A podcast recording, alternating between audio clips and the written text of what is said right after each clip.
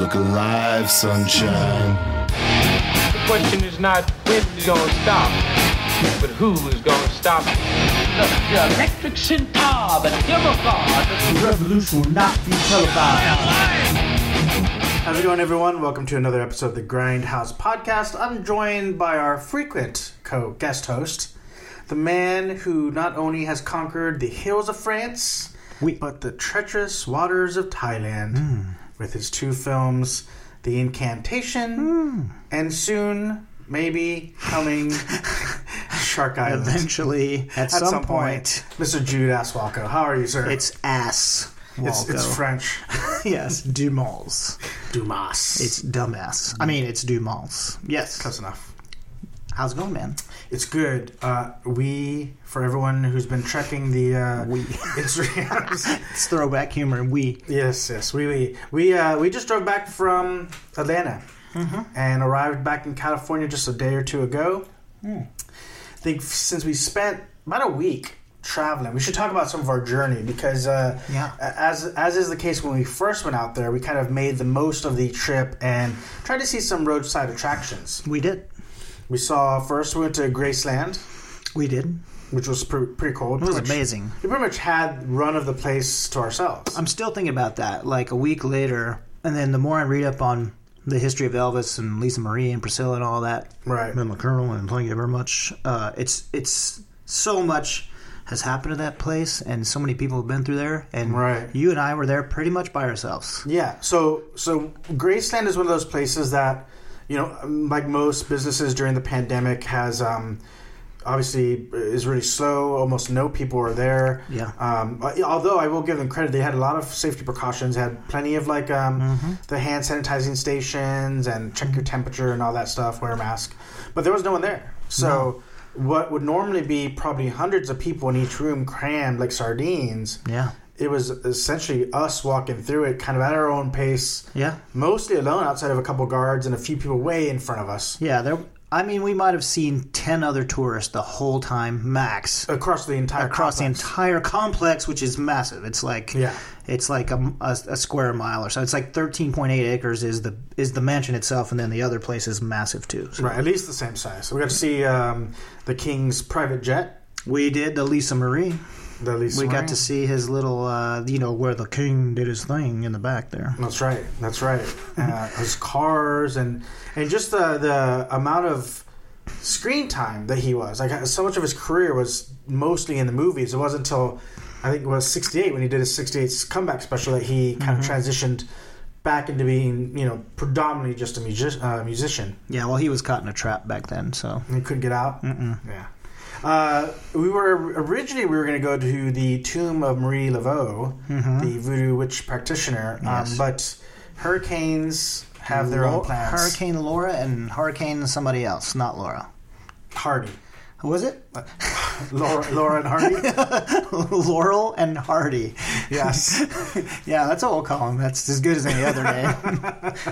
yeah, when Laurel and Hardy came and double tapped the coast, he decided it would be not a good idea. To it go was a to the country. DP, if you will, a double penetration of the Gulf Coast. I thought it was a director of photo. Photography. yeah, proton obviously. yeah. Yeah, they double tapped the coast. So we were like, you know, probably not a good idea to ride through New Orleans at this juncture. So we went up north. We went, we cut through Alabama and cut through Memphis, and it was a great thing Bonahoma Bonahoma. Yeah. arrived at uh, Amarillo by morning. Mhm. By morning, we were there. Yeah, we were definitely I don't by then. remember what we were doing by supper time, but we were there by morning. By morning, 100% supper probably through the hills somewhere. uh, which was cool. It had a couple of um, weird installations out there Uh, where? in Amarillo. Yeah, yeah, yeah. Oh, yeah. There's a Cadillac Ranch which I've been to many, many times. Back, I, I want to say I was back before the graffiti because I don't ever remember that, but that could be a lie. But I feel like I was there before the graffiti started, the painting. People now they just take cans and they spray and they spray and they spray. Right. So it almost looks like stalactites in Yeah. the shape of Cadillacs. It's it's become more of a science experiment now than a, than a sort of a cultural landmark. But it's cool. I love that place. And uh, what else did we see in Amarillo? and then there's else. the uh, Oh. Ozymandias's Yeah. legs in the plain. Yeah legs in the plain. Just these two giant. What, what do you figure? Like thirty feet high, twenty feet Uh, high? yeah, at least tw- twenty at least. Yeah, twenty feet say. high legs, just the legs. Yeah, so And originally they have gym socks on. Yeah. But then people in Amarillo like their spray paint. They love it. so, uh, it's all been colored over. you know what they well, you know what their favorite color in Amarillo is? what? Yellow. That's their favorite color spray paint. Oh god. Um, and then, and then from Amarillo, we decided to go down to old Roswell, New Mexico. We did. We how about them aliens? When We were looking for them aliens. We did. Didn't I, I don't know how successful we were Not at very. finding them aliens, but uh, we were there Yeah. And we spent a lot of money in a gift shop. A lot of money in the gift shop. Not And- only did we exit through the gift shop, we entered through the We gift entered and exited because that's gift all that was open, unfortunately. the only thing available. And then um, from Roswell, we saw some cool uh, totem poles. Yeah, Wupatki and Flagstaff. National Monument, Yeah. and then the Wupatki. We didn't see the National Monument. We went to that park, and then we saw the Wupatki. It's hard to say totem pole, which is amazing. Right, which was super cool, super cool. And then, um, and then back to Los Angeles. So, Mm-hmm. being on the road for several days at a time and sort of seeing the sights, it got me thinking about. Well, you know, there's there's, there's multiple really cool road shows or, or movies or stories about travel. Yeah. Um, you know, most recently there was a, I, I said relatively recently, there was a, a film adaptation of On the Road by Jack Kerouac I love that book. um, movies does a good job with it, and I thought about talking about that film, but really, I think something that transcends just a road film, but also sort of uh, mirrors what's going on in real life. I thought a better option would be that of Easy Rider. Easy Rider. Before we get into this, here's my specially prepared Easy Rider theme. Okay. That's on a rubber band. I just made it for this. That's actually really cool synth sound there, man. I know, isn't it? Just needed a cool drum beat behind it. um, but yeah, Easy Rider. Easy Rider. I hadn't seen that in a really long time. I can't even remember the last time I saw it. I definitely didn't understand it. The last time I saw it, I was probably in, in college or something like that. Right. Well, you have to, um, as we, being scientific men, decided to do, you have to be in a certain consciousness. Yeah. To really appreciate that film for everything that it brings. Yeah. And so, luckily, we were back in California, Yeah. where such um, better living through plant life is available for us. Yeah. As as the Jude partakes. Perfect. So, what were you think? So, so now looking back at it as a, as an adult, Yeah. what were your thoughts on watching this? Well, you know, I know a lot of people look at it as a sign of the time, so to speak, you know, like the uh, revolution that was happening, the cultural revolution, and all that stuff. Uh, but for me, I looked at it, uh, you know, I just turned 48 recently in July, a month ago. And I looked at it more of the hu- humanistic approach, like about the friendship and the bonding involved, especially between uh, Dennis Hopper and um, uh, Fonda, Henry Fonda, Peter Fonda, Peter Fonda, not Henry Fonda, uh, same family. Um, yeah, and, and then uh, just the dynamic between them and how something like as simple as a road trip, uh, in their case, a little bit uh, riskier road trip because they were doing some other shady stuff on the side, but nonetheless, a road trip and just spending time with this other person, much like we spent a lot of time Yeah. together recently and on the road. Um, and how that affects a relationship, and then you, you throw in these different dynamics of people that come and go. You know, you have the Jack Nicholson character, and you have uh, the locals, the yokel locals that want to hang them from the highest rafter, and all that stuff, and how that affects the dynamic. But to me, it was basically a buddy pick. You know, it's it's about Right, right. it's about friendship. To me, that's what I took out of it. Well, it, it, it has those parallels because what to me it's a film about uh, the, the full cycle of a age of a relationship of uh, time in your life. Yeah, exactly. You know, there I, there's obvious parallels, and it's obviously a metaphor for the um, for the '60s. yeah, And I think that you can personify those in Wyatt, who's Peter Fonda, and Billy, who's um, Dennis Hopper. Sort of, uh, Wyatt is sort of reflective to me of the optimism of the '60s. yeah, Right? It's it's the um, you know when we think about the, the the '60s and the sort of the hippie movement and social change, we think about that purest point. Uh, when it looked like real change was possible, right? yeah, That to me is Wyatt. Billy, on the other hand, you know, he's more of the capitalist of the two. You know, he's the guy who's really Yeah. obsessed with the money Yeah. and getting some of the money. And um, I mean, spoilers for like a forty-year-old flick. You know, 1969 it came out. yeah, when when Jack Nicholson's George character is murdered, like it's Billy who's uh, who convinces him to to you know take the money and they, he'd want us to spend it and go to the whorehouse and fancy restaurant and all that stuff. So to me, Billy represents the um, basically the end of the '60s era. It's the, it's the '60s. It's the portion of the '60s that sold out Yeah. right? It's Yeah. it's the conclusion. So it's almost like an alpha and omega system. Mm-hmm. Whereas Wy- Wyatt represents like the purest, the Mm-hmm. rose-colored glasses version of the '60s, and then Billy is the omega. He represents the death of the '60s. Yeah. and and basically the selling out of it, right? Because Yeah. in the first part of the flick. You know they enjoy their grass and they've got their free love and they're on the open road and Mm-hmm. Yeah. and uh, you know they find a way to just eat off the land and they're they're happy right they're the they're the part of the 60s that we think about Yeah. but then when george dies when there's a little bit of tragedy and you could look at places like the shootings at kent state or whatever um, you know you see the the corruption you see the move towards capitalism now they're buying Yeah. their fancy food now they're bu- they're even buying their love right Mm-hmm. and and so it's a complete sellout so to me Wyatt and Billy are like the opposite ends of the '60s. Yeah. which why is why I think it's fitting that um, it's Billy that dies 1st Mm-hmm. and then when Billy dies, Mm-hmm. then of course Wyatt dies because it has to. It's like the ending of the cycle. So, so I think that can be applied to not only the age, right, Yeah. like the that generation, but I think to interpersonal relationships sometimes and. Mm-hmm. Uh, romantic relationships or even business relationships, you know. Yeah, yeah, yeah. It definitely did that, and they went out with a bang. You know, it was one last hurrah. If you use that analogy, that it's the end of an era and the beginning of a new era. You know, they, you know, if again, plot spoiler, it's actually closer to fifty years old. Uh, you know, they both die in the end. You know, like that's what happens. It it kind of d- dissolves and fades away. But yeah, I I enjoyed it, man. It was. uh there's a particular scene in there. You know, we were talking about earlier that we were going to go through New Orleans, and Right. a major plot point is that they're trying to get to New Orleans For Mardi Gras, for Mardi Gras. Yeah, and they happen to do that. And in fact, I was reading up a little bit about the movie, and uh, whoever financed it, it, it, it wasn't Bob Rafelson. Maybe it was. I can't remember. I know. who- I know Peter Fonda put in a lot of his own money too. Oh yeah, maybe it was Peter Fonda. Whoever, but whoever they went to for financing said, "I'm going to give you." I want to say it was twenty thousand dollars, and they said, "If you go and you film an awesome Mardi Gras sequence in New Orleans and come back, I'll finance the rest of the film." I can't remember who that person was, but that's how they did it. So the the first thing he ever shot was actually three quarters of the way in the movie. Right. Um, but we were talking about going to there to see Madame Laveau Right. and all that stuff. And there's many scenes. In fact, the pivotal scene, especially when the weed kicked in yesterday, is when they're at a cemetery, which may be the same one because there's like three or four big ones there in New Orleans, and they all kind of look similar. You know, they have those above ground um, tombs and all that stuff, and it's all that white rock and all that. But uh, which is where Madame Laveau's also looks like that. Um, right.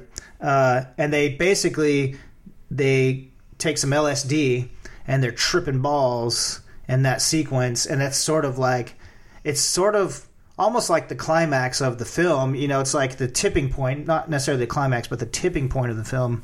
Um, and I thought that was really interesting, and and uh, I loved it because you know we had partake of some herbal essence, and uh, it was like perfect timing. And then the way that scene is edited, it's just like crazy. Which if you're watching it totally sober, you're going to be like, "What the fuck is this? Confusing. This is the worst edit I've ever seen." But if you're watching it even with the moderate buzz, you're like, "Wow, this is trippy, bruh."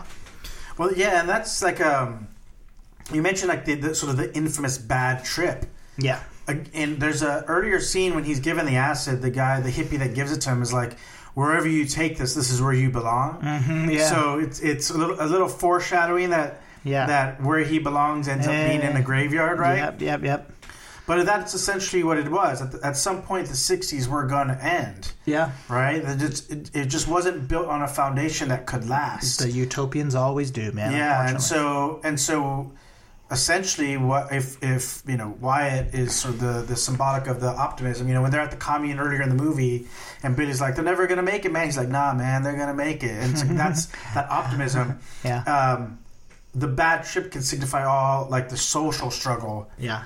you know, that was beyond like the you know, um, you know, again, it's like the Kent State or uh, was it Tasman Square or uh, Tiananmen Square? Tiananmen Square in China. Yeah, or uh, you know, just you know, any, any footage you see of like the civil rights movement when you see like the water hose and the dogs being set on people, that's the bad trip of the '60s. Yeah. you know, the optimism is like we could just you know, love is the answer, love is all yeah. you need. Right. And and the bad trip is the reality of the strife that was occurring Yep. for any of these things Yeah. any of these social movements to be uh, you know moved forward and at what expense right obviously some people's lives and for a lot of, a lot of other people the crushing of their of their morality Yeah. you know like their selling outness Right. so the byproduct of this bad trip so Yeah. so then uh, then you're kind of at the end of it where it's all at some point crashing down around you They'll never make it out of the parish alive. That's what they keep saying. uh, and, and then there's the scene I, don't, I think it's i can't remember if it's right before the bad i think it's after the bad trip Yeah. There's not a lot of dialogue in this movie. No, there's You know? not. It's a lot. It's almost a, a movie of B-roll. By the way, before you get into that, back at that cemetery scene, I read up there's a one of the actresses gets naked and topless in there, and she was really freaked out about it. And one of them, I think Dennis Hopper, who was apparently really aggressive on that set, and they were both stoned the whole time and high, but Right. but he was, I guess he's a bad drunk or bad stoner, um, was like forcing her to get in there, and he was like. Get in there, take your clothes off inside that little. It was like a tombstone. tomb, it's yeah, like in like a little fenced in area. And she was like, I don't want to fucking do that. And he was like, You're going to do it. And she did it. I mean, it's in the film. Yeah. Anyways, yeah. Um, the scene where, where well, the reason I brought up that there's not that much dialogue Yeah. is because the movie before we started recording, I made the comment that like the movie could almost work perfectly um, as a double feature. Or sorry, as a silent feature. Yeah. Right. Yeah. Um, but so when there is dialogue spoken, it's usually pretty meaningful. Yeah. And one of the lines that Peter Fonda says, the probably the most memorable one, is that we blew it. Right? And again, sort of symbolic of the '60s. Like we had a thing going, Yeah. And we fucking we fucked up. We sold out. We Yeah. we went into the the uh, narcissism of the '70s, Yeah. and all that hope and optimism and push for change got spent and wasted and lost. Right? Yep. Um, I think that this movie is very relevant 50 years later. Yeah, it is. I mean, it seems to certainly parallel a lot of what's going on within, yeah. you know, current strife in the you know political world. Yeah, I, I agree. That history repeats itself, man. Right. Well, and and there's a there's a, a bit of monologue earlier in the film that Jack Nicholson delivers when um, Billy Dennis Hopper is saying that they uh, they're talking about why the, the townspeople don't understand them.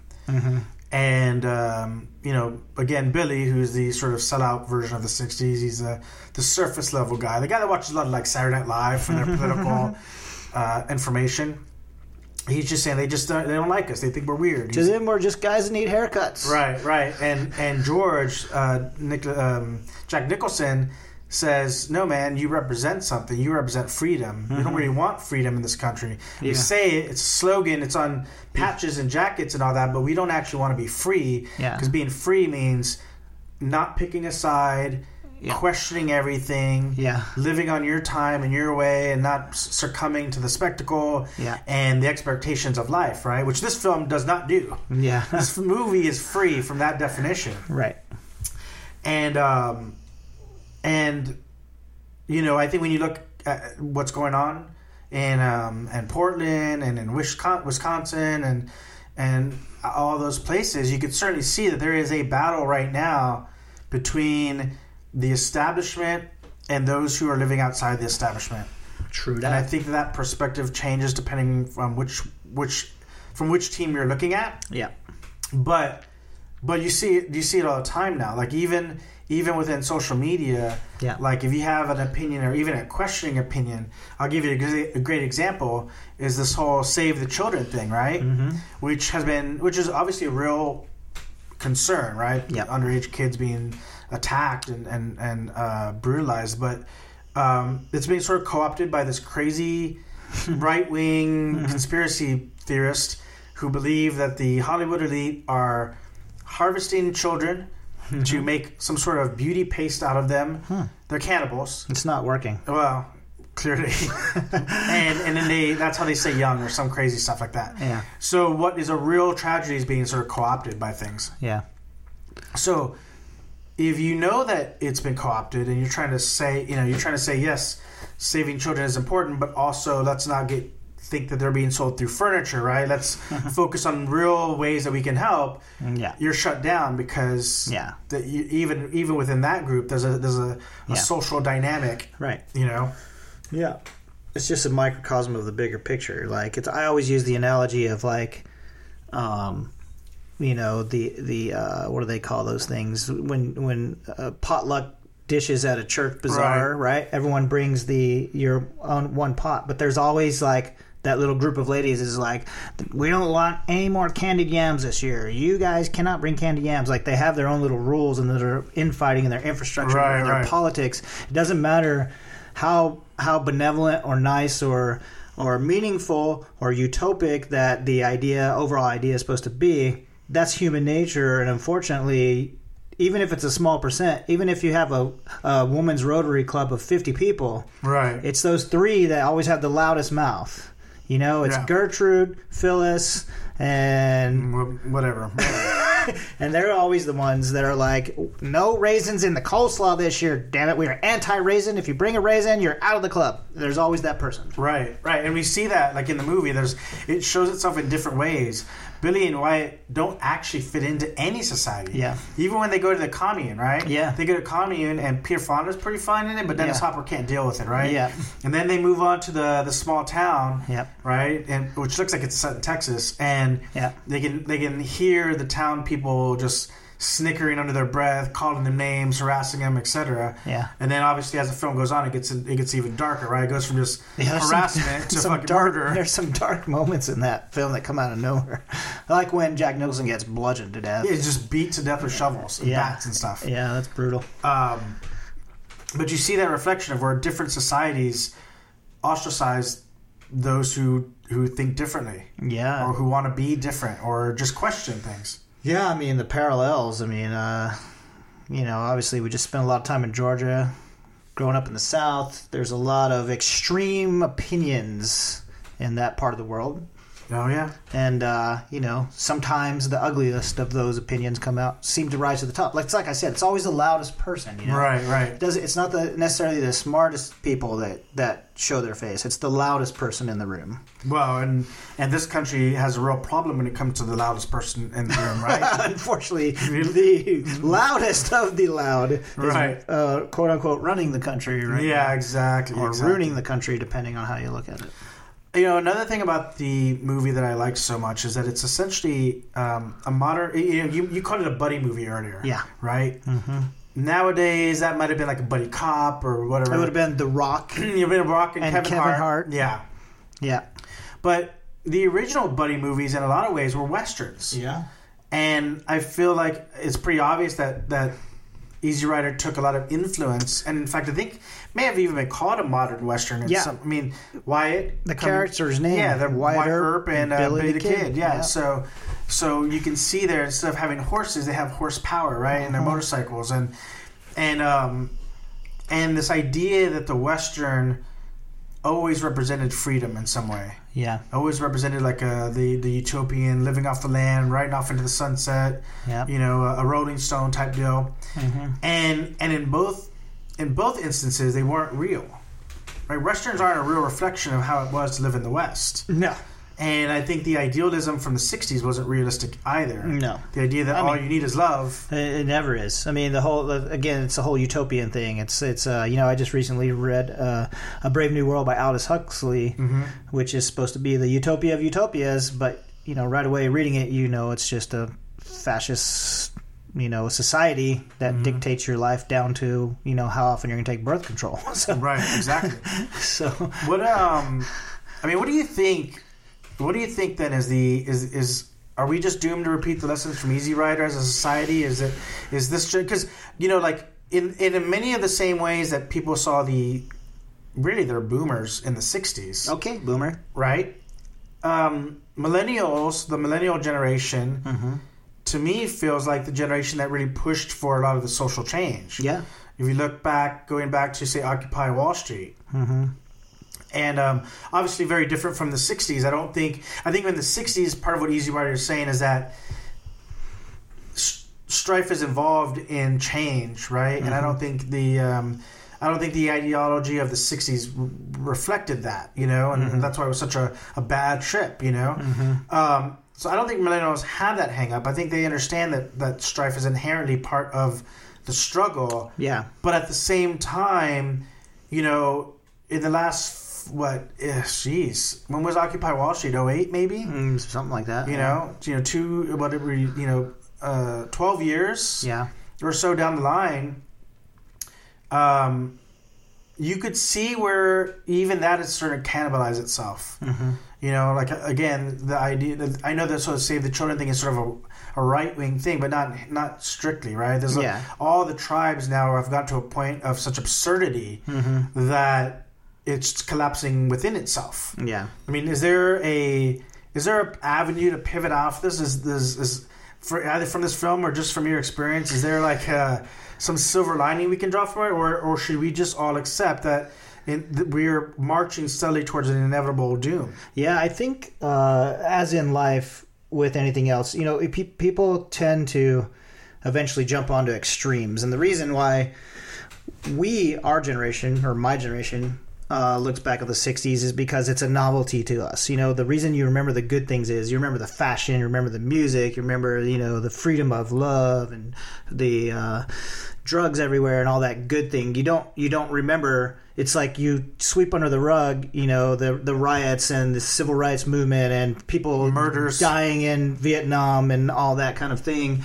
Um, and humans, we are uh, people of extremes. Like when we latch onto something, we go full bore. Um, and that's not necessarily a good thing because I feel like life, if I'm going to go into my Eastern philosophy mentality right now, life is about moderatism. It's about being moderate in all things, you know. Right. So for you to, I think it's good in that um, these movements like the 60s and even even things that are going now black lives matter and stuff like that these movements are good because uh, they they bring light to something that may not have been in the face of certain individuals Right. might not have been prominent in their lives and it makes it a um, a more prominent thing you know like when the NBA says they're not playing all of a sudden you have to pay attention Right. you can't just be like, oh, that's fine. That's just happening in Portland. We don't have to worry about that. Hashtag Black, Black Lives Matter. My friends are black, you know? Right, It's right, like, oh, shit. I got no more basketball. Something's happening. I better sit up and pay attention. It affects my life in, It in a way that it it affects- matters to me.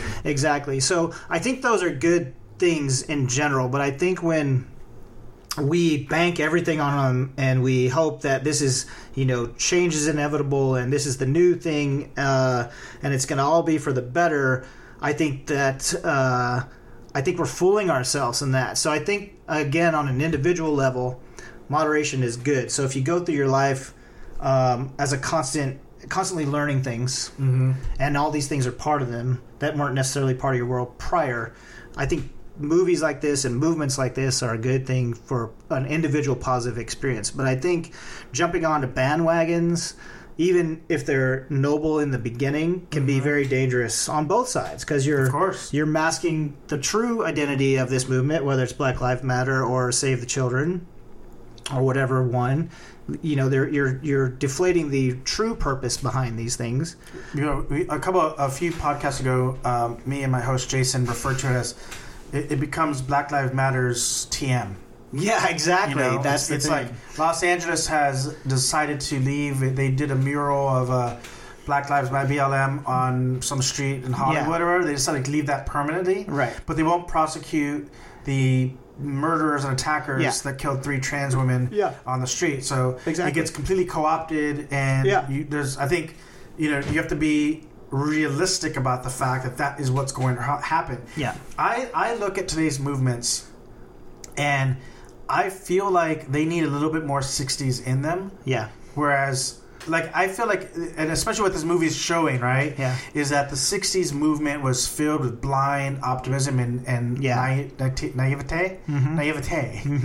um, whereas I feel like m- the modern, more millennial-driven movement is very um, uh, Woke. No, I mean, no, it's not that. that, that- that's it, it's it's a little too. Um, doomy. Oh A yeah. little too pessimistic. Yeah. Yeah, nihilistic. That was the word I was struggling to find. Yeah. It's a bit nihilistic. Yeah. In its approach. Yeah. And um, while I, I do believe that a certain level of pessimism is necessary, Mm-hmm.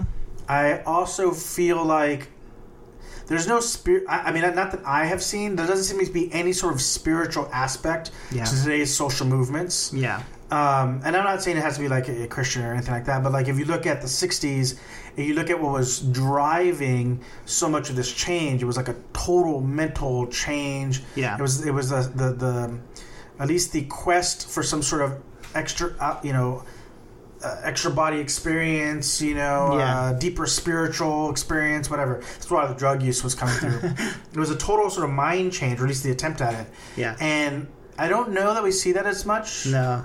nothing sort of philosophically driving it other than the idea that you're going to stomp out every evil of the world Yeah. which only is useful until that evil then extends to whatever you're doing Yeah. which is how you get drawn into fascism right Yeah. um, it feels like if there was some more of a some sort of spiritual awakening that coes- that corresponded with this Yeah. it would help the movement overall Yeah, I mean, uh, you know, we were just we were just listening to a podcast this morning, and Deepak Chopra was talking about you get out of the world what you put into it and how you view it. You have a very limited time, so if you're always negative and you're always making nev- negative comments and you're always only seeing the negative side of things, then that's going to be your experience in life. You're only going to see the negative side, and and if you're always positive, you're going to be on that side. But it's also unrealistic. So so to your point, um, you know, there has to be a little give give and play in there of both for it to happen properly. And unfortunately, in our social media lives, at least, we're all about negativity because you get drawn into the you get drawn down to the lowest common denominator. So when, when someone says, uh, you know, you we don't like red, we like green, and you say, well, what color green is it? uh, You know, lime Right. green is it fuchsia green, and why don't you like red? And then you go down these crazy conversations and arguments that are not to the point about anything at all. Right. So if you're constantly arguing about what color green as opposed to why you're not red, then all you're going to have is negativity. But if you say, hey, you know, we on this side we like green because it represents nature and it's beautiful and it's loving. Why do you like red? Oh, really? That's great. You know, then you you open your eyes and your mindset and change can happen and people could see the other side possibly, and that's where real change comes because if we're just talking to people and yelling at them, you got to believe what I believe or else you're non-human, then that's Right. never going to change anything. That's just going to make it worse. Right, and, and again, like it's always easy to see it from one direction, but you know these guys in the movie were killed because they look different. Yeah, exactly. Yeah. Because someone didn't agree. Because it's exactly what you're talking about, taken up to Yeah. the highest notch. And Yeah. we see that now. We see people being shot now because of the same reasons. Yeah. So, you know, there's so much of this. I mean, on the flip side, Yeah. you can't be overly um, Right. pessimistic Y- either. Yeah, right. You have to have a little bit of optimism. You have Yeah. to have a little bit of hope You have to have that, something. that things can be positive. You know, Mm-hmm. um, you have to find that mix, and I and and I think that if you're watching this movie as a, some sort of symbol of freedom, Yeah. or whatever, you have to acknowledge the fact that it, it you get out of the movie what you put into it. Yeah. You know what you're willing to put into it, and then Yeah. and then whatever you're able to then apply to your real life and see if you can see the parallels, Yeah, exactly. especially now. yeah, especially now. Now, question to you: Do you think because the, the movie opens with a drug deal, Yeah. essentially? Yep. So, were were Wyatt and Billy ever on a path? Like, were they ever what we think they are? Were they from the start kind of flawed characters? Yeah, I think uh, I think we sort of already talked about this. I think they were they were literally on the same path, but but figuratively they're on two separate paths because you got uh, Peter again, who I keep wanting to call Henry. he. Uh, like you said, he was the more optimistic of the two, and he saw things sort of through rose-colored glasses. Um, and uh, he, he was a bit positive. And then Dennis Hopper's character is just like he's cynical, he's skeptical, he's a, he's Anxious. on edge. Like you think he's going to kill somebody at any given moment in the whole film. Well, I think that was just Dennis Hopper was. I think that was kill just, I think that was just Dennis Hopper.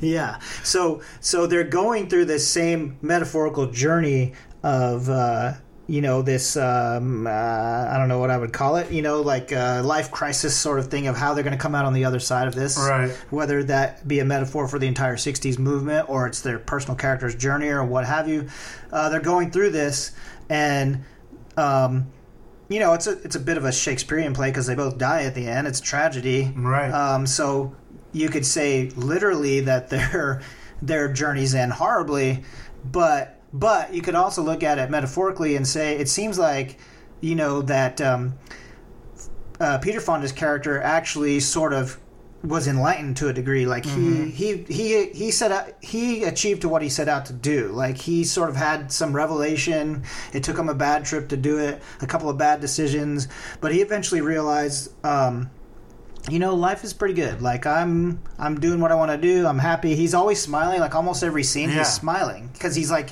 he's like having these revelations. Like He's in bliss. He's in bliss, yeah. So he's like going to path of enlightenment, and Dennis Hopper's the opposite. He's like, fuck life, fuck this guy. Who's this Jack Nicholson guy? Where are you from? He, he asked him. There's that one guy was it wasn't Jack Nicholson, but it was another guy, and he's like, I just asked you where you're from. Where are you from? And he's like, I'm from a town. He's like, what town? Just tell me what town. Like he's super aggro. Right. He's like a Twitter rant. yeah, yeah, You know? the guy's just like, hey man, I'm from a town. What does it matter? He's like, what town? Where did you grow up? Just tell me where you're from. yeah, it's like, hey man, they're all the same. Every city's the same. Every What's city's the who same. Yeah, exactly. So that's like that's like a total metaphor, it's very applicable to today's society. Well, But I think also, you know, the film starts with them selling cocaine. yep, And you know, when you think of the '60s, Yeah. coke's not really the drug you think No. about, right? You think about like LSD, or hash, yeah, yeah, hash. So I, I, I, I always took that to be something of um, uh, a little bit symbolic that that, that the '60s kind of went from plant life yeah, to chemicals, Chemicals. and chemical selling chemicals to the rich, right? Yeah. So it's like this big you know, bougie guy, and essentially they're doing a deal together yeah, and and to me that's like the beginning of the end like they they Yeah. they're already they can't walk away from that yeah. It, I mean, I felt incredible like watching this movie again, thinking it's uh. It, it seems like they skipped a gen. They were so far ahead of their time. Yeah. That was made in 1969, but it should have been made in 1979. Yeah. Because it's like leading right up to the 80s. Like all these metaphors and even Yeah. these characters. when i think that you can apply it to almost every generation right Yeah. you can sort of see the crash coming and maybe Yeah. that's maybe that's just a really super um, um, a negative view you know pessimistic view of life that inevitably it's like that line from the dark knight you know that people overuse but it's just accurate like you either live long enough to be you either die a hero or you live long enough to be the villain right Yeah. and it seems to be a theme that was set way back when Yeah. and you're right like for the film to be so self-aware about how the 60s because it was actually filmed in 68 it was released in Yeah, 69 there you so go. the 60s weren't even over yet Yeah. like I don't even think the Manson murders had occurred yet. That's insane. But the film could already see where it was going, which is that it was already on the path of selling out. The moment they Mm-hmm. did, so they they traded their weed for cocaine, Yep. and their you know hippie Their- commune their for freedom. selling to, yeah, for making a bunch of money to sell to the man. Yeah. Once they got in bed with them, then it was just a matter of time. You know, Yep. Yep. either their optimism was going to die because of all the tragedies it's seen, or the or the sellout version of itself was going to die um, moralistically internally, Yeah. because it gave in to you know capitalism. Yeah. I love it. Yeah, man, that was great. And and and again, um, we you know we talked a little bit about Dennis Hopper being sort of a megalomaniac on set, but Yeah.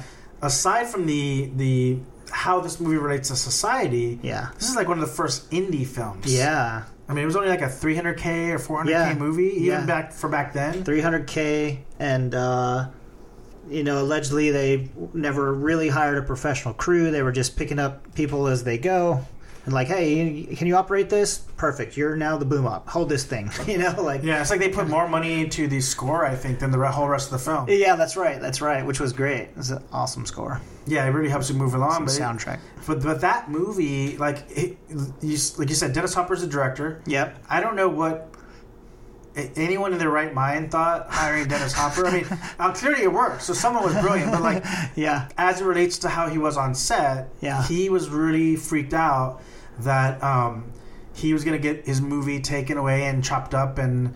I Yeah. think he had heard some horror story from like Stanley Kubrick, Uh-huh. and so he just became a. a- I mean, again, I'm sure the drugs didn't help, but he became like, this megalomaniac on set to the point where even Peter Fonda wanted to get rid of him from Yeah. time to time. They were friends. Yeah, yeah, that's all. That's all how it went down, man. But uh, and there's somebody, somebody else. Yeah, another guy that was investing, and he said, you know, if it was me and I'm giving you guys money to get high and drive around all the time, I, you're not getting my money. No way. Because that's it. They were high all the time. All the time, I mean, every, every time they're smoking Yeah. weed in the movie, Yeah. they're really stoned. And so, Yeah. and I'm sure a lot of the dialogue is, is ad libbed, Yeah. or or if if not intentionally, by the time the pot kicks in, Yeah, ad-libbed, yeah, yeah. know? And we talked about this earlier. Like they had argued, I think it was specifically Dennis Hopper who wanted a writing credit on it. And uh, there's two versions of the story. One is that he was adamant about it because of all the um, uh, improvisation he did, and he demanded it. And another side of the story is that Peter Fonda loved them so much that they were like, "You guys are great. You should get a writer's credit because half this shit came from you guys Right, anyway." right. Because apparently they didn't have a full script when they were starting either. It was just- I, I believe that. It was just I mean, loosely- watch the film. it's kind of like it's uh, it, there's like a i noticed while watching it that there's like three things that happen you know it's like um, there's b-roll of just driving shots in little Tons towns. That's like a third of the movie. Then there's the one cool part where they're philosophizing. Yeah. They- they're like going real balls deep into philosophizing. Yeah, um, and then and then a song comes up and it's a music video. So it's like so it's like into those three parts over and over and over again to sort of sort of meet a, meet a plot arc. And yeah, very loosely. And like we, we just got to kill these guys. Fuck it. Yeah. At the end. Um, but like, there's so much of it, and I wonder how much of it was because of just this wasn't shot like a traditional movie. It almost Yeah. feels like a collection of home videos. Yeah. Like it, it, it's not because it's obviously cinematic, but it feels akin to like a found footage movie. Yeah. It's like you just found these guys' uh, vacation Yeah. home movies, and you kind of, you know, quickly chopped it together on like iMovie or whatever. You know, yeah. Totally. even the weird transitions are like Oh God. just like zooming in and out, or like just randomly pan Yeah. up and cut to a totally different part of the day. Or the thing, thing thing they did like five times where they're like cutting to the next scene, but it's a jump cut. So it's it's even like a day scene then a night scene. Yeah, yeah. So it's like day, night, day, night, day, night, day, night, day, and you're like, Jesus, what just happened? I had an epileptic uh, seizure. well, I, maybe maybe there's some design in terms of how to affect those uh, who are watching. yeah, But but I wonder how much of that just because because it uh, almost like in the same way like the Blair Witch Yeah. Mm-hmm. was made for nothing and then you know blew, blew up huge. They made like sixty million, right? 60 million, That's yeah. just in the initial box office. I'm Yeah. sure once you've counted Oh, the last yeah. fifty years And- of DVD rentals and Yeah. and everything else, like, merchandising and all this is one of the the early signs that you could make these cheap sort of experimental movies Yeah. and every once in a while you get that little miss sunshine or uh, napoleon dynamite or Yep. pulp fiction for that matter you know Yep.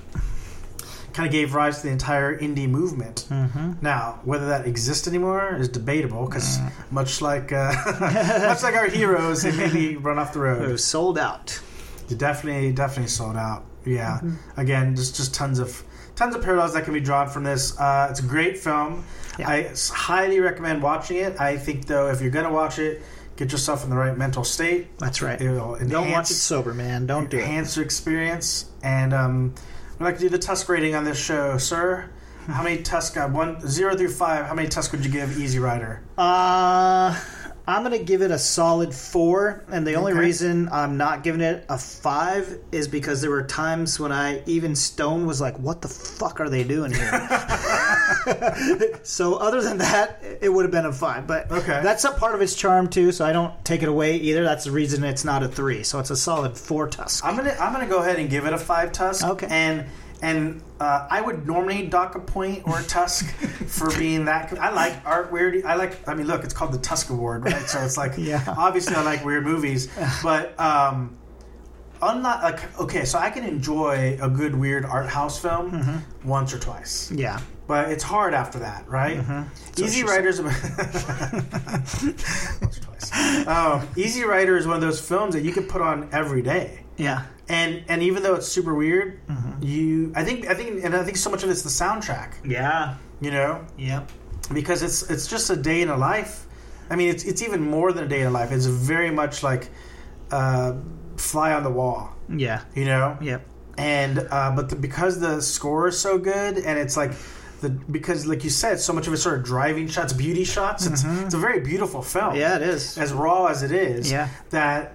It, it doesn't uh, it, it accomplishes the same thing that a weirder art house film would do Yeah. but much it's like a Beatles song man Yeah. it's complicated but it's got that melody Yeah, that's I right. can put it on every day Yeah. because I got Paul Paul's laying down that bass line Yeah. and I can come back to it all the time Yeah. so Five Tusk for me I love this flick if you guys haven't seen it or if you haven't seen it in a while or if you haven't seen it ever uh, watch it because if you're at all paying attention to what's going on in the world especially as it's led by a generation that is pushing 40. I mean, I guess I kind of fall on the edge, right? I'm 39, and depending on which chart, I'm either a year, I'm either the last of the Gen Xers, or I'm the first of the millennials. Yeah. But the point is, we're all racing towards 40. Yeah. So, are we going to be like, uh, are we going to be like Wyatt? Or are we going to be like Billy? Because I think if, if we haven't already, that choice is coming up. Mm-hmm. Or are you gonna be like. Jack Nicholson and just get the shit beat out of you? Maybe, maybe. Also, you know this this movie is on pretty much every single top 100 films of whatever whatever. Yeah. So as a cinephile, if I, if you're listening to this podcast, I'm guessing you're probably a bit of a cinephile already. You have to watch this movie. It's on. It got to be on your bucket list just to see it to to talk about it. It's a classic and. Uh, it's just it's, it was it was a slice of time that'll be forever immortalized, immortal, Yeah, immortalized, yeah. immortalized, yeah. Uh, and it's great, man. Watch it. It's awesome. Get you laid too. Probably. Just like to. Probably. All right, so we've been doing uh, something of a tournament, No. as you know, Yeah. to crown the best witch movie. Which witch will win? Well, we're about to find out. So last week we had two movies that I actually. I mean, I knew it was going to be close. In some instances, it was really close. Um, we had mm-hmm. Rosemary's Baby mm. versus the original Suspiria, mm. and God, Rosemary's Baby took it. I just jizzed in my 66 pants twice. By the way, It's, they're very excellent movies. Uh, Rosemary, uh, sorry, Rosemary's Baby won 66 votes to 60. Bravo. But there were a couple of days where they were tied. yeah. I mean, they're a really Yeah. tough challenge. Uh, I voted. I myself voted for Rosemary's Baby. Um, I have said this many times. I feel like that's one of the most influential films of all time, especially for the horror genre, but just all, just in general. Um, and for those of you who have seen my movie, The Incantation, uh, it was heavily influenced by Rosemary's Baby. Uh, so I might be a little biased. Um, but Suspiria, I mean, God, that's an amazing film. The original, I mean, that's something I could just put on and watch over Right. and over and over It's and over beautiful again. films. So beautiful. Um, but yeah, I, I'm glad Rosemary's Baby won, but that's tough, man. That's a tough choice. That was that was really tough, but it, it advances to the next round. And then we're not to your bracket yet. You're going to be in the very last bracket of the first round. Oh, for incantation when you get to that bracket. But uh, next week, this coming week, it's going to be a couple of older films, and I want to challenge people to go back and watch some of these. Yeah. Oh, yeah. Um, because you know sometimes, There's some I haven't even seen on there for yeah, sure. Yeah, like uh, Black Sunday Oh, okay, yeah. and Bell Book and Candle. Is who's Black Sunday? Mario Bava? I think so. Yeah. Yeah. And what's the second one? Uh, Bell Book and Candle. Oh, I don't have not seen that I for haven't seen sure. that one either. I want to go back and watch as well. So, so check that out. Uh, make sure to go to the Slashers app's Instagram at Slasher app, Mm-hmm. and you can vote on Monday right underneath their post, and then check the story at our Instagram at Grindhouse Podcast. And checking the stories every day. I post it, and if I don't, DM me because sometimes I get busy. But I shouldn't be busy now. I'm back home.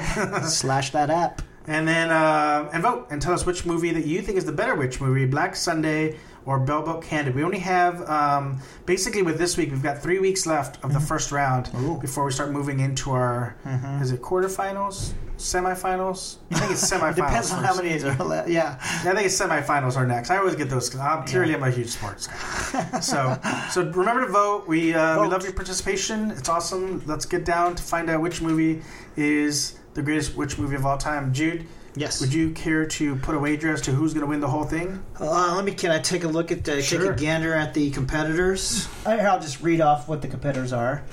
Uh, the witch. Let me move this here closer. Technical difficulties. uh, the witch, the wretched, Hocus Pocus, Kiki's Delivery, Rosemary's Baby, Suspiria, uh, Eve's Bayou, The Love Witch, and then The Craft, Practical Magic, The Witches of Eastwick, The Witches, Black Sunday, uh, Bell Book and Candle, The Incantation, wink, wink, vote for that, and Gre- uh, Gretel and Hansel. So for me, I honestly, if if uh, if if it was all these 16 is it 16 movies Yeah.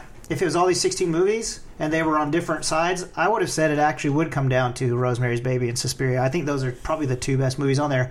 And that's with me having my own movie and the bias that all the bias that comes with that. But not counting that i would say my my my prediction is on on the left side would be rosemary's baby.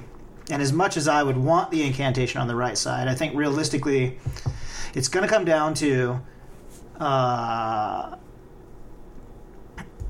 Ah, man, I think Black Sunday is probably the best of those. Uh, who won in the craft and practical magic? Uh, the craft. Yeah, the craft is uh, that's a fan favorite. Right. It it may not be the best film, but it's the definite fan. Favorite. It's kind of like um, uh, John Wick. yeah, yes, fucking I hate John Wick. Fuck you, fuck all you John Wick fuckers. It's not the best action film. It sucks. It's it's interesting to see when we do these tournaments because um, it to me at least it gives me an idea of what kind of fans we have. Oh, yeah, always, you know, true. like I, I like the data because you know the the when we last year when we ran the just the horror movie one, um, the Shining one, Mm-hmm. yeah, yeah. which is I mean it's a fan favorite, but it's not. You know, it's not as as uh, exploitative or gory, or you know, you you don't. There's no famous monster associated with it, really. yeah. Um, so a little bit more in the Rom, rad, rom. yeah, a little bit more in the cinephile Mm-hmm. category. But then when we went into action films, Fucking John Wick. John Wick, which is a fan favorite. Ugh, so I with the, with the Witch tournament, we'll see. We'll see if we go something super arty, sort of classic cinema, Yeah. um, or if we go something more postmodern, or where we land in them. Maybe we go in indie, shot in France. You never know. Shock the fans with the incantation. I think uh, I'm going to say Rosemary's Baby overall. That's my so? that's my guess. Okay, very cool. Well, we'll find out in just a few weeks. Once you, if you listen to us every week as we count down to Halloween, we will get through each round and each bracket, and then we will eventually crown the most supreme witch movie mm-hmm. of all time. That's right. Would you like to answer an audience question with me? I would love to do that. Questions from the crypt. Grave underscore wave asks, What are three things needed to make a great indie film? Oh man. Well, number one, story. yeah. Story is the most important thing that needs to go into a film. Uh, I'll let you elaborate on that. Well, yeah, I, I echo that statement. Um, especially because I love, I, I genuinely love indie films. Yeah. You know, I think there's a really nice, sweet point where you can get, uh, you know, make a decent living doing it, Yeah. have the money needed to execute the vision, Yeah. but keep it low enough that you have the freedoms that come with it. Yeah. And um, the the freest, easiest, uh, inexpensive thing that you can do to make your movie as great as possible is write a good story. Absolutely. if your story is compelling enough, look, not look, we just gave you know between four and five tusks to a movie that has almost no story. it's all metaphor. That's true. And I'm not saying that those movies can't exist. Yeah. They, they clearly can, but uh, that's literally lightning in a bottle. Yeah. Yeah. For every Easy Rider, there's been There's- five million there's other films. Un- hundred uneasy rides. yes, I've been on a few. so um, Yeah. So uh, I'd say story's number one. yes, Number two for me is cast, and I don't mean necessarily you got to get Brad Pitt or whoever the flavor of the week is, but I mean if you can, yes. Cool, If yeah. you can get Brad Pitt, sure. he's a great actor. He's he's alright. and then, uh, but that that could also mean getting the best person for your leads, like, and that's not. It's easier said than done because obviously, if you don't have money, you're not going to get a known person. But finding that person, taking the time, because a lot of these movies that we have grown to love, the the actors at the time were nobodies. Right. They were unknowns when that movie came out, and now They were just perfect for that role. they're perfect for that role. So my advice to you is if you're making an indie film, you probably can't afford the person you dream of having in that role, but try to get the person that emulates that role the best, that acts that role the best. Even if it's just for your lead or your your lead and your second lead, that'll make a huge difference in your film. And also, I would just add to that, uh, and, and part of how you find that is find that actor that can bring something of themselves into it. Yeah. You know, I I, I feel like very briefly did I go through acting courses, Mm-hmm. not nearly as extensively as you did, sir. But Righto. but what I found was um, if you can put something of your like okay. I, I never really want to be in front of the camera, but I just thought it was necessary to sort of learn, Yeah. Mm-hmm. just get some rudimentary uh, experience in that. Yep. And what I found for me that made me easy when I was doing like a scene in class or whatever was being able to put something of me in there. Like Yeah. what frustrated. Like there was a, I think I had some, uh, was it Tennessee Williams? I was doing some play for an assignment. And it was a husband and a wife arguing, and Mm-hmm. you know whatever. And so you had, for me, I had, well, let me draw from those frustrations, either what I witnessed growing up, what I've experienced as an adult, and whatever. Yep. So you can find you don't like not every just because someone's not a name doesn't mean they don't have that thing, Right, exactly. that element that they can draw from their real life that makes it perfect for Yeah. that experience. You Yeah. know, for that and for that character to come alive. Yeah. So again, you, it's just like with the story, right? Yeah. Like you can, um, you can write it and write it and write it till it gets to the point that it needs to be to be most effective. Yeah. And that just costs your time. Yeah. You know, Right. casting is just Yeah. making its time Yeah. and it's making the right choice. Yeah, and I, I'll give you. I'll go one step further on that. A little piece of advice. You know, our our our go to is to cast the person that looks the part, but that's not always great. And in fact, it's the times when you cast somebody that that is outside of what you have in your mind because your mind's going to go to the stereotypical whatever.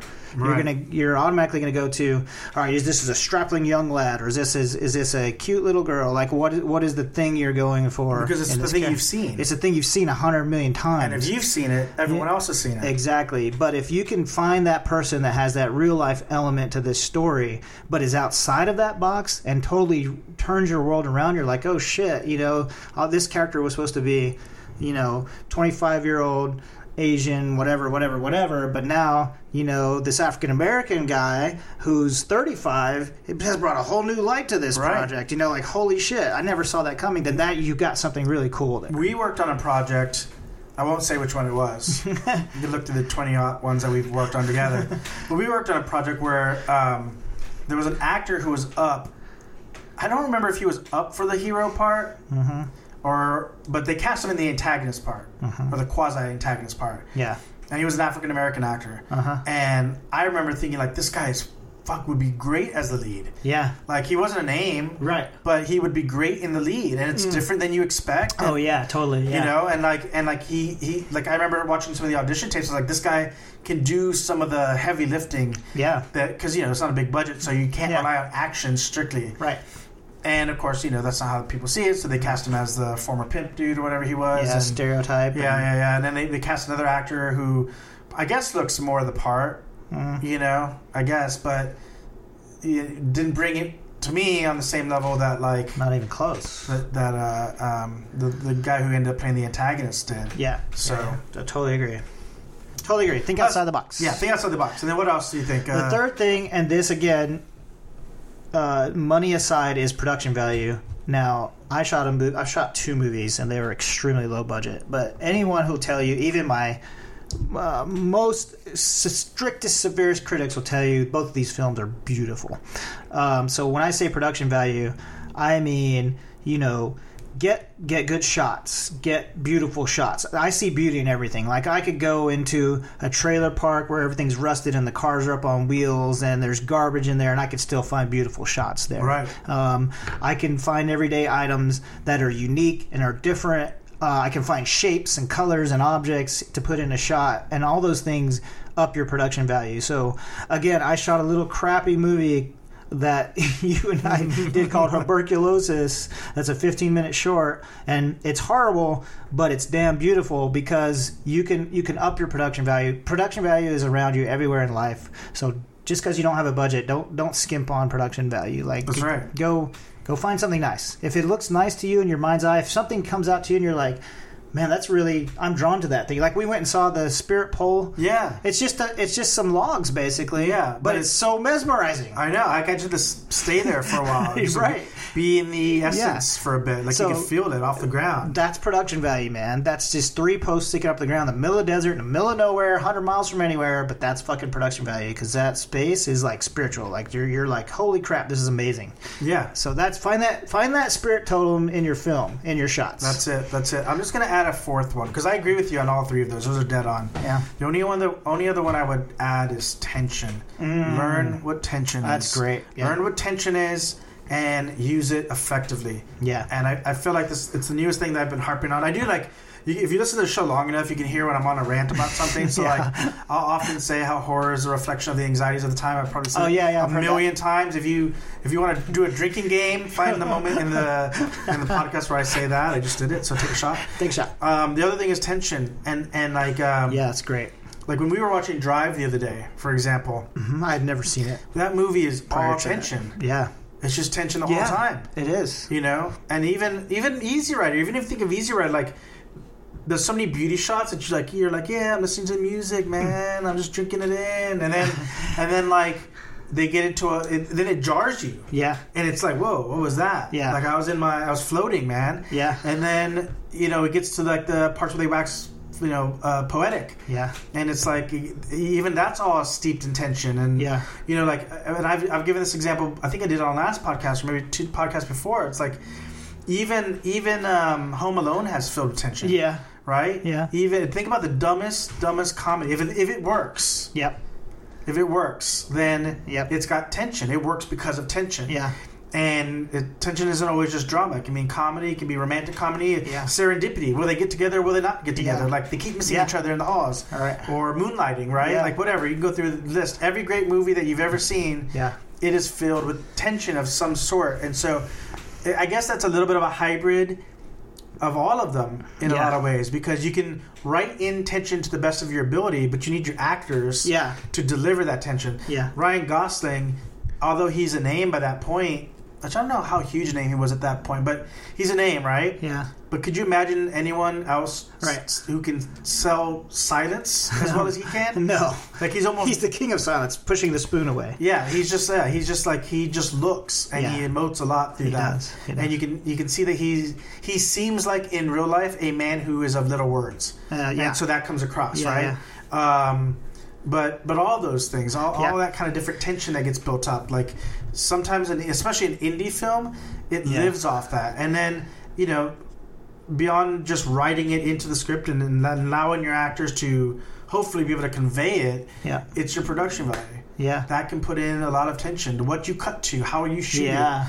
all that stuff. I mean, Yeah. that yes, it's nicer when you have money and toys. That's probably the thing that costs the most is production value. Yeah. potentially. Yeah. but it's also decision making. Yeah. It's And, decision and shooting it in a way. What was it? What was we watched something and it was so by the books. Oh God, I don't know. Do you remember what I'm talking about? Yeah. What was it that we watched? Oh, I don't remember what it was because it's it's unmemorable. Yeah, we must have just done it too. But I remember thinking like, Yeah. oh, this is the scene where they cut to the slider. Uh, yeah. Oh, this is the this. Like Yeah. it's it's generic. It was uh, Ready Player One, maybe. Oh yes, it was Ready Player One. yeah. Yeah, we caught the end of Ready Player One on um, on TV while we were watching, waiting for AEW wrestling. Yeah. and and it was so. And this is Steven Spielberg. Yeah. with all the money in the world. Yeah. and and yet the decisions were so unmemorable, so Yeah. uninteresting. Yeah. Nothing Cliche nothing, out the ass. Nothing felt like it had production value. Like it didn't even look good. It wasn't even good CGI. Yeah, there was sad. nothing about that pushed the envelope. Like I don't like Avatar, Yeah. but I can understand why people watching Avatar for the first time Yeah. walked away feeling like the envelope for filmmaking had been pushed right Yeah. to its limit. Yeah. None of that. Nothing. Nothing. Yeah. Nothing. And so again, this is one. Of the, I, I'm. I know someone's gonna listen and be like, "How dare you?" But this is this is one of the greatest directors of all time Yeah. With all the money in the world, all the actors in the world, all the technology in the world, all the toys in the world. Yeah. And to me, it's it's like Yeah. if you if I didn't know it was Steven Spielberg, Yeah. I would never guess it was a film. Yeah. I, I felt I felt it fell flat. Uh, but on your tension thing, yeah, like anybody who's watched Uncut Gems with Adam Yeah. Sandler, that's the whole thing is just tension, and it's like it's not even necessarily um, like for three quarters of the movie, it's not even danger. It's just nerves and this Right. situation. You're like, what the fuck? What's happening? When am I getting this thing back? Holy shit! Like you're just on your nerves constantly. Um, and then two of my favorite scenes. Uh, yesterday we also watched Once Upon a Time in Hollywood, which Yes. deserves its own podcast. But um, two of my favorite scenes in there deal with tension, and one is a really intense moment, and one is a comedic uh, intense moment. The first being when Brad Brad Pitt is at the hippie commune. He's at Yeah. Spahn Ranch, and this whole point leading up to before he uh, gets. Um, he has this altercation with one of the hippie guys who slashed his tire. You don't know what the fuck's going to happen. Right. Like that whole scene is shot like a western. It's like shot like high noon, and you think someone's going to get mowed down. You think a gunfight's going to blow out. People, it's going to be hell's going to be raised. You don't know how it ends, and then it ends the way it does, which is amazing. Tarantino at, at its best, but. That whole scene, there's a good five, ten minutes there. He goes into the house and he's Right. like, "Is so and so home? What's he doing?" Gives you can't- little breaths of tension. Yeah. lets it out for a little bit, then builds it back they're up. standing yeah they're standing between a, a little screen door and he just taps on it and he goes this little this little door is not going to stop me like that there's not a gun there there's not a knife there there's not anyone threatening anybody it's just him tapping on the door this little screen door is not going to stop me from going in here and you're like holy fuck it's about to go down Right. so that's that's one good use of tension the other one in that movie the comedic one is when at the end, this is a plot spoiler if you haven't seen it. It's a big plot spoiler, but I'm going to talk about it anyways because it's awesome. That's also like a three-year-old movie now. Yeah, it's a three-year-old Two-year, movie, so whatever. fuck you if you haven't seen it. I think the statute of limitations is six months. yeah, that's, that's it. But it's at the end, you know, the big killing scene at the end, and Brad Pitt has just smoked a cigarette with LSD. Uh, Cliff Booth, I should say, has done that. Brad probably did it as well. and uh, he's got these intruders in his house, and it's fucking hilarious because you know they're there to kill him or, Right. or at least kill Sharon Tate. They got the wrong house. Whatever happened, they're there. They got weapons. They're ready to fucking kill. They got their eyes are glossed over. They got bloodlust. And then Brad Pitt is just like cracking up, and he Right. literally starts laughing in the in the middle of it. And he's like laughing as hard as he can, and everything they say is a threat. The guy says, "I'm the fucking devil," and he's like, "No, no, it wasn't the devil. You're something, something more stupid, stupider than that." And he's like making fun of the guy who clearly wants to kill him. Right, right. Um, but that whole teen, scene is tension, and then it has the greatest payoff ever. Like they actually let the tension go, Like, a- all the way all out. of it into a giant blood orgasm and death orgasm, an awesome ending to the film. But anyway, that's another example. But yeah, tension Well, is key. But tarantino is like the man, the, the the master, the current master of tension. Yeah. and he, and he go he takes it back to a um, a thing that a quote of, from Alfred Hitchcock, which is show them the bomb and then talk about baseball for 15 minutes. Ah, it's beautiful. and if you look at um, Inglourious Basterds, this is my best example of it. Yeah. You know, you know that there's a Nazi officer sitting at their table. Uh, their, oh. their cover is going to get blown That at one's so any good. moment, right? Yep. You know it. You know Yep. the danger is coming. You know that they have weapons yep. and then and then it builds and it builds and it builds and it builds and even as they the the uh, the charade drops Yeah. the release is the gunfire Yeah. and it's just like whoa and it's so sudden Yeah. that it it really does bring a whoa feeling from you right Yeah. You're just- you're yeah like the, it's like the scene from um, Easy Rider when they all get bludgeoned with in they're in the sleeping bags Yeah. and uh, um, you know the, the ending of Once Upon a Time in Hollywood, or all Yeah. these things. Like Yeah. It just builds and builds and builds. Like now, it costs almost no money to shoot three people at a table. Yeah. You know Exactly. that have, uh, especially if someone's got a secret that they don't want to expose. Yeah. That's that can be written. That's cheap. That's Yeah. free can free and fried. You know. Yeah. so so that's so that's to me it, it's like that's really key like those three things yes but if at Yeah. the heart of it all is Yeah. you know how to properly build release rebuild and then That's what she said. completely release tension if you know how to do movie kegels then It's basically edging for cinema. that's basically it. That's all cinema is. It's it's, it's edging for voyeurs. Yeah. That's all cinema is. And on that note, thank you guys for listening to our show. I'm gonna do more shows in this state of mind going forward. I think now that I'm back home, um, we appreciate it. Don't forget to vote for the uh, best witch movie Vote the incantation. and vote for the incantation if you're so inclined. I'm not going to Even if sway you you're not, still vote for it. Um, and until next time, this has been Dave and Jude, my guest host. Yeah. Adios. You're listening to the Grindhouse podcast on the We Blew It network. Please follow us on Instagram at Grindhouse Podcast and listen to us every Monday on iTunes, SoundCloud, and now on Spotify.